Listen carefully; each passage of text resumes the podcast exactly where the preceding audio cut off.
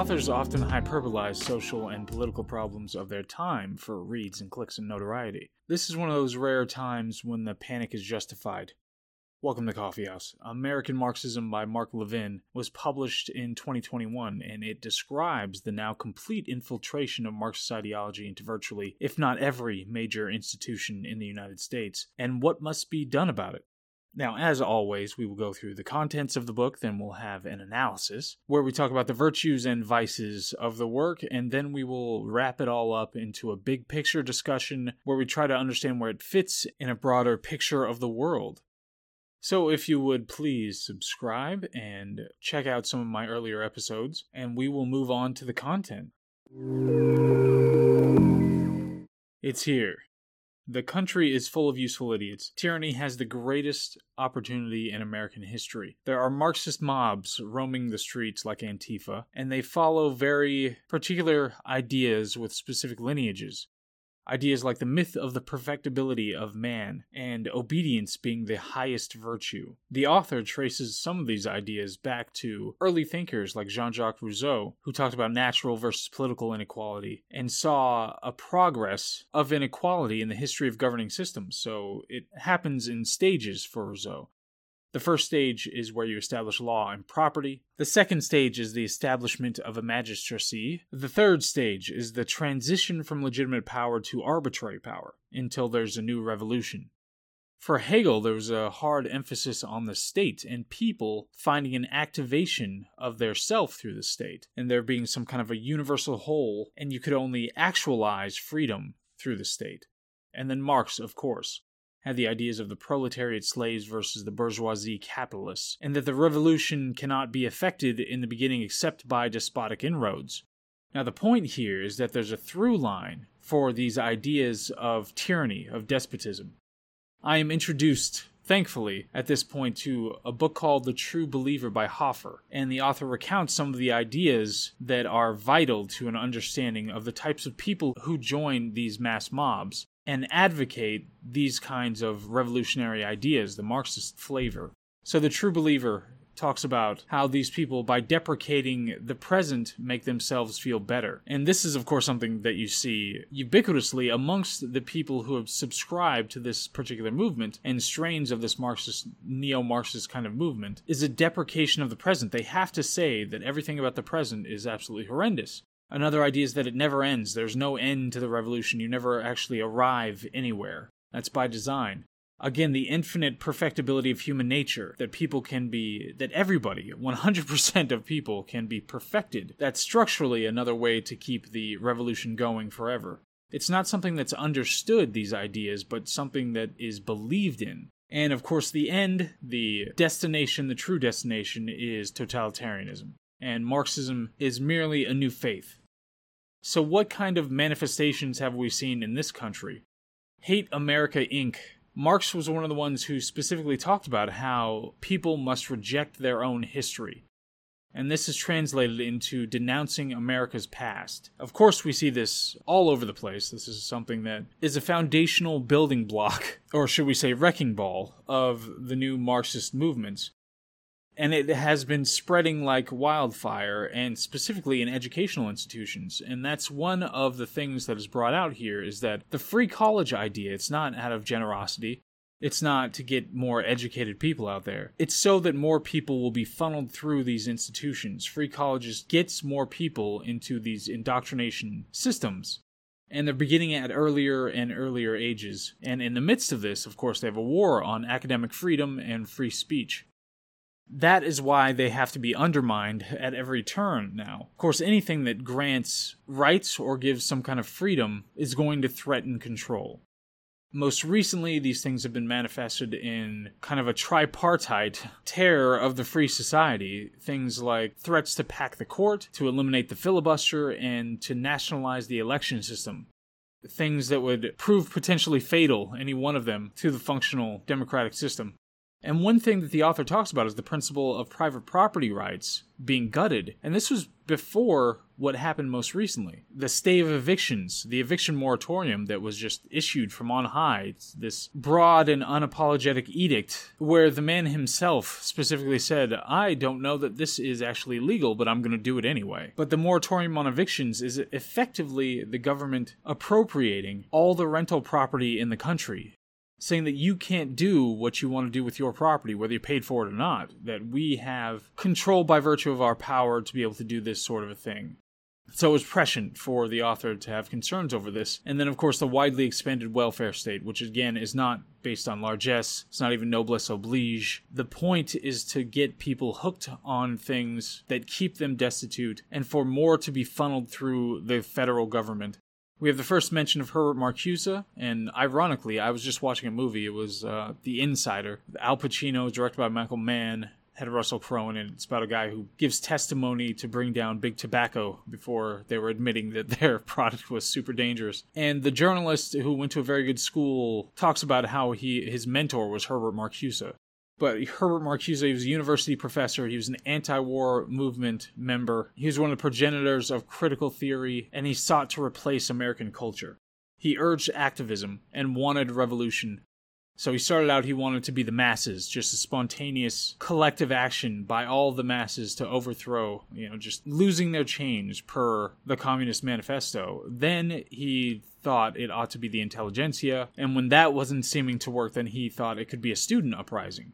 But then the Marxist tentacles began reaching deeply into all of society, and this idea of oppressor and oppressed, you have to be one of them, made its way into academia, the most potent force for indoctrination. And this other Professor Landes specifically describes millennialists, who uh, it's apparently some subgroup or macro group of millennials, but describes them as having a passion for justice and knowing good and evil well, believing that they do, and that they believe that there are few saints and many sinners, and want the last to be first, and use this language of the underdog, and try to usher in this apocalyptic revolution. But some of the things they stand on are that everything has meaning, everything is a pattern. The smallest incident can have immense importance, and they get to live in this enchanted and exciting world. So it's something bigger than how much a potato costs. There is very deep, important psychology going on here we talk about Lenin here and Mao and Pol Pot and where their ideas came from when it came to Marxism and ties it directly into education. Lenin came from a prosperous family. He had a law degree. He encountered Marxist ideas in school and his brother was actually executed for revolutionary ideas. Mao was also from a prosperous family and he began reading Marxist literature in the library when he was being educated and he founded of course the CCP. Pol Pot studied in Paris, where he came into contact with communist politics. But this is how they encountered these basic ideas. One of which is that capitalism is built on inequality. There's this one thinker specifically who talked about this. The author takes issue with this and talks about how it completely ignores mobility, that people are mobile in between classes in a capitalist system, and asks rhetorically, but maybe not necessarily not necessarily rhetorically, because this is an excellent question, is where are all the people fleeing capitalist countries for communist ones? And another good question is how to measure economic equality, because it's not a mere means of just comparing two people's bank accounts to figure out this owner versus worker dichotomy and who owns and who works and who should be overthrown and who shouldn't, because many workers own some of their company, many owners work in their companies. I mean, I own chunks of many different companies. So, what does that make me? And of course, the curious thing is that the most impenetrable class exists in communist countries. It's the class at the top, the vanguard party. But the point is that the education, the goal of education is to create a generation of revolutionaries. One of the terms used for this generation of activists is praxis. So it's putting these ideas into practice, and they're doing that more and more in these schools, is making them practice these things as opposed to just learn or debate them. And in schools, apparently, it's uh, 9% conservative and 80% solid left. And one in five would describe themselves as Marxist, and that's at least one in five. Many others would describe themselves as socialist, but would adhere to much of Marxist ideology. Then we have a shift here, a big shift into racism, genderism, and Marxism. And this is where we get into CRT and ideas around that. So we have Herbert Marcuse makes a reappearance. And the problem that he had was that he needed to explain why masses didn't rise up. And so there are all these things that flowed from that. So that tolerance was a ploy to get masses to support oppressors. So when you were being tolerant of other people, it was just a means of manipulating so that you would support the oppressors instead of overthrow them. And that there was a natural right to use extra legal means, and that if you used violence in service of his ideas, then it would just be breaking the chain of violence. It wasn't wrong in itself. Then we have CRT, one of the most insidious of these ideas, where it breaks everybody up into oppressors and, oppressed.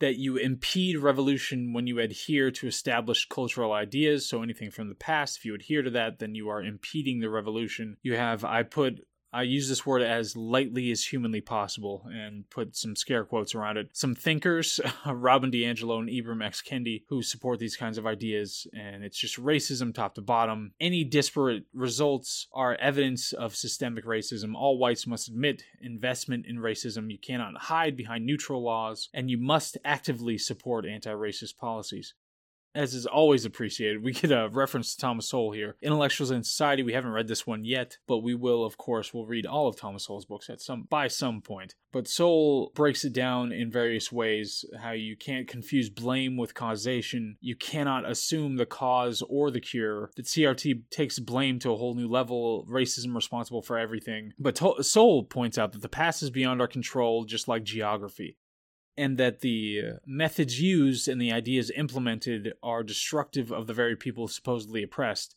And very importantly, that dogma seals off the vision of facts. So when you follow a dogma like this, then you are cutting off and obscuring the reality that would actually help you figure out what's going on here. And then there are a bunch of other CRT, again, quote unquote, thinkers, all ones that I think we've heard of before. There's Kimberly Crenshaw, who talked about intersectionality, Richard Delgado, Jean Stefancic, all talking about how racism is normal. It's not an aberration, it's the normal state of things.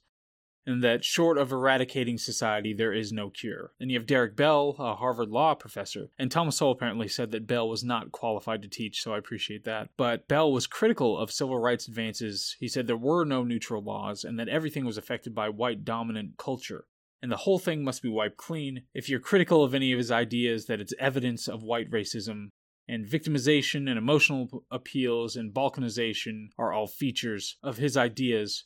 And rights, you know, all those little rights things like Fauci talked about. I know you like your rights, or I know you like your rights, or however he talks. I don't, do a Fauci. But those rights are used to uphold white power structures. And then Nicole Hannah-Jones with the 1619 Project, apparently, it might have been Gordon Wood it's, it's that guy, Gordon Wood from uh, Good Will Hunting. then you'd be in here regurgitating Gordon Wood. but apparently he was involved in the 1620 project, was which was a counter to the 1619 project. But there were a bunch of historians who pushed back against this because the 1619 project was a conspiracy theory that America was founded specifically to protect the institution of slavery. Of course, this doesn't make any sense. but it's a bit of phony scholarship. It was eventually revealed and agreed that it wasn't actual historical scholarship because historians cite sources and make arguments that are challenged by other historians. But Nicole Hannah-Jones in the 1619 Project cites no sources at all. The original contains no footnotes or bibliography it was just an ideological screed that was being used and then promoted by the New York Times. But it certainly wasn't restricted to the New York Times and Nicole Hannah-Jones or these particular quote unquote thinkers, but Sandia National Laboratories, uh, the government run institution, it said that emphasis on rationality over emotionality was a white male concept. And then there was that absolutely hilarious infographic from the Smithsonian that said that single work, monotheism, a nuclear family, all these things were aspects of white whiteness. And there's also a Lat crit movement, a Latin or Latino, Latino Latina critical theory movement regarding immigration that we haven't heard so much about, but it's it's there too. Then we get a big shift, and this was one of the most novel aspects of this book is hearing about this part of critical theory in climate change, climate change fanaticism. It's something I hadn't heard before. But apparently, there are these people that are degrowthers. They specifically protest to go backwards. They are against economic growth. They want to reverse economic progress. They want to set a maximum income and a maximum wealth. They want a living wage for everybody and a 20 hour work week. So, what a lot of these types of people, and of course the less extreme climate change fanatics, do is they ignore the success of capitalism. Things like billions more people surviving because of it, better life expectancy than a king not very long ago. But the pioneer of the degrowth movement actually studied Marx. Look at that. Ayn Rand and Thomas Sowell specifically challenged the ideas around the, the climate change area. It was Sowell who wrote The Tyranny of Visions and talked about how it was the marketing of promises of visions, not the marketing of promises of results or reality or facts or anything like that. It, the thing that was most concerning is how utterly ignorant the activists were, though they were passionately and violently adhering to these ideas. I think that's the thing that most concerns me about all of this. But there's no climate consensus. Of course, it's something that always bothered me about this whole thing was that the more CO2, the more plants are going to be able to photosynthesize. Isn't that why you see such overgrowth around freeways and things? But that's what they do. They take in the CO2 and they create oxygen, and we breathe in the oxygen and release CO2. So there's a symbiotic thing there. So it seemed the more CO2 that is released, the more for plants. Now, there could be some kind of a, a thing where an atmospheric CO2 CO2 is not going to benefit plants. And I don't know if if we're breathing it out, it wouldn't necessarily be directly atmospheric, but it's complicated business. But the important thing is here that there was this letter from climate scientists that says the general circulation models are unfit for the purposes that they are being used for. They need realistic economics models and concern for those harmed by the kinds of policies that would be put into place that would be to benefit the climate at the detriment of the economics. But what's what the models are being used for, they don't support. And that's one of the big issues with it. And one general issue is that funds were not available for research that does not comport with the ideology, the already established ideology. So you don't know what the actual truth is because you can't get those voices out. There's a, a scientist in Australia who said that climate change catastrophism is the greatest fraud that has ever occurred. Big words. There's Patrick J. Michaels who said that also said the models are failing, and there's a researcher at MIT who said that global warming is about politics and not science. And I thought I put it in here, but I didn't see it as I was going through these. But there is a very big difference between what is claimed by scientists, by climate scientists, and what is not. So it's really important to understand there's a difference between it's warming versus not warming. It's warming because of what people do versus it's warming for reasons that are entirely out of their control. It's warming to a degree that will be catastrophic in a short amount of time or catastrophic just in general. Whatever's being created right now is sufficient to cause enough problems that won't be able to be nullified by some kind of a, a natural system of equilibrium over time. I mean, all those things have to be asked and have to be understood by the people who are trying to claim this climate catastrophism. And the thing that we know for sure is that of the 99.9% of the people who make all these claims don't have a single clue about any of this stuff. They didn't do the fundamental research for any of this. And they're so passionately convinced that it's obviously emotional and ideological rather than empirical and the consensus studies that we've seen. I know we talked about in another book, but when you look into them, the claims actually being made there are not climate catastrophism. They're the ones who say that people likely contribute to climate change, something innocuous like that. Where you get a large consensus from people. So, anyway, the California blackouts, something that happened recently and it was based on renewables. Shellenberger, Michael Shellenberger, we read his book Apocalypse Never, explains that electricity prices rose six times more in California than other places, and they had this huge expansion of renewables, but then they ended up having these massive blackouts, rolling blackouts. And this was even though solar solar costs declined dramatically over the same period of time, they still had this dramatic increase in their electricity prices. And Texas itself, of course, Texas says a kind of general view about what Texas is like and who runs it. But they have a renewable energy mandate, and they were running on a whole bunch of solar panels and wind turbines. And then when they got a ton of snow and ice for some reason, the wind generation stopped and demand surged at the same time. So the wind power plunged more than 90%. The renewables are not as carbon dense and not as efficient as the things that are generally used, like natural gas. So these are all things that need to be taken into consideration rather than blindly following an ideology because it's something that you can attach to your personality. Okay, now it goes into propaganda, censorship, and subversion. and how Marx actually was uh, kind of a journalist. He was writing articles for the Tribune. I think he wrote like 500 articles or something like that. But he wrote for an ideology. You could see this early on. And a central tactic was disparaging the successful and vastly oversimplifying things amongst his followers.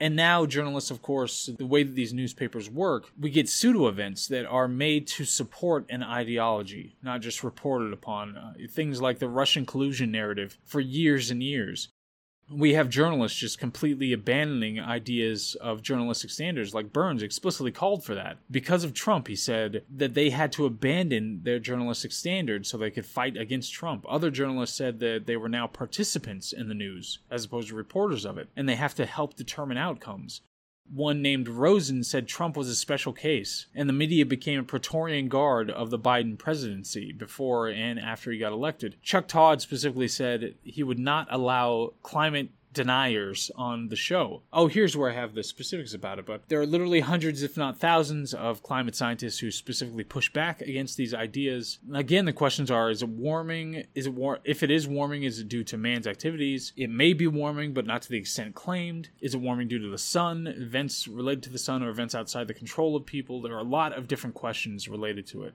Then there's an identical situation with CRT and other ideas, but 40% of Americans do not feel free to speak their minds. This is up dramatically from what it used to be. And you have big tech who are at the forefront of trying to silence people with the wrong ideas. So you have Facebook suspensions. There were things like related to the election, of course, related to gender, misgendering somebody, can't even discuss it. There were even people who just put up FBI statistics and those were banned because they were used in a particular way. There was this meme that I actually recently recently saw. It was about COVID mandates in New York. They talked about how they would disproportionately hurt black New Yorkers because disproportionately black people in New York are not getting COVID vaccines.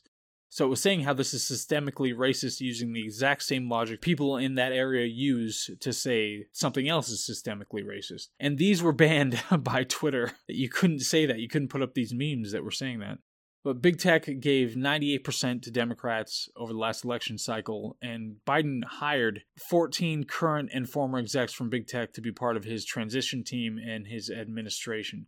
Then you have that letter from, I think it's from lawmakers that called for the deplatforming of Fox and OANN, saying that they were purveyors of misinformation and therefore should not be platformed with these cable channels. Censorship at its finest. And of course, another thing, uh, I don't know if it was talked about in this book. I think the book might have been written before this happened, but the press secretary of the United States at the White House explicitly said that the White House was working with Facebook to censor particular people on their platform. So this is a de facto breaching of the First Amendment because it's the government telling a company that they need to censor somebody. And everybody should have been freaking out about that. That's absolutely insane. So then we get to the finale here where we get some action oriented prose, which is much appreciated. The author believes that we must become personally involved. We must teach great things about the country and we must be against Marxism. And he quotes Thomas Paine These are the times that try men's souls. The summer soldier and the sunshine patriot will, in this crisis, shrink from the service of his country. But he that stands it now deserves the love and thanks of man and woman. This was apparently read uh, at the instruction of Washington before a big battle. The author suggests boycott, divestments, and sanctions, doing everything that you can to resist what's going on here so that when it comes to companies, you withdraw support, you divest from banks who engage in this stuff.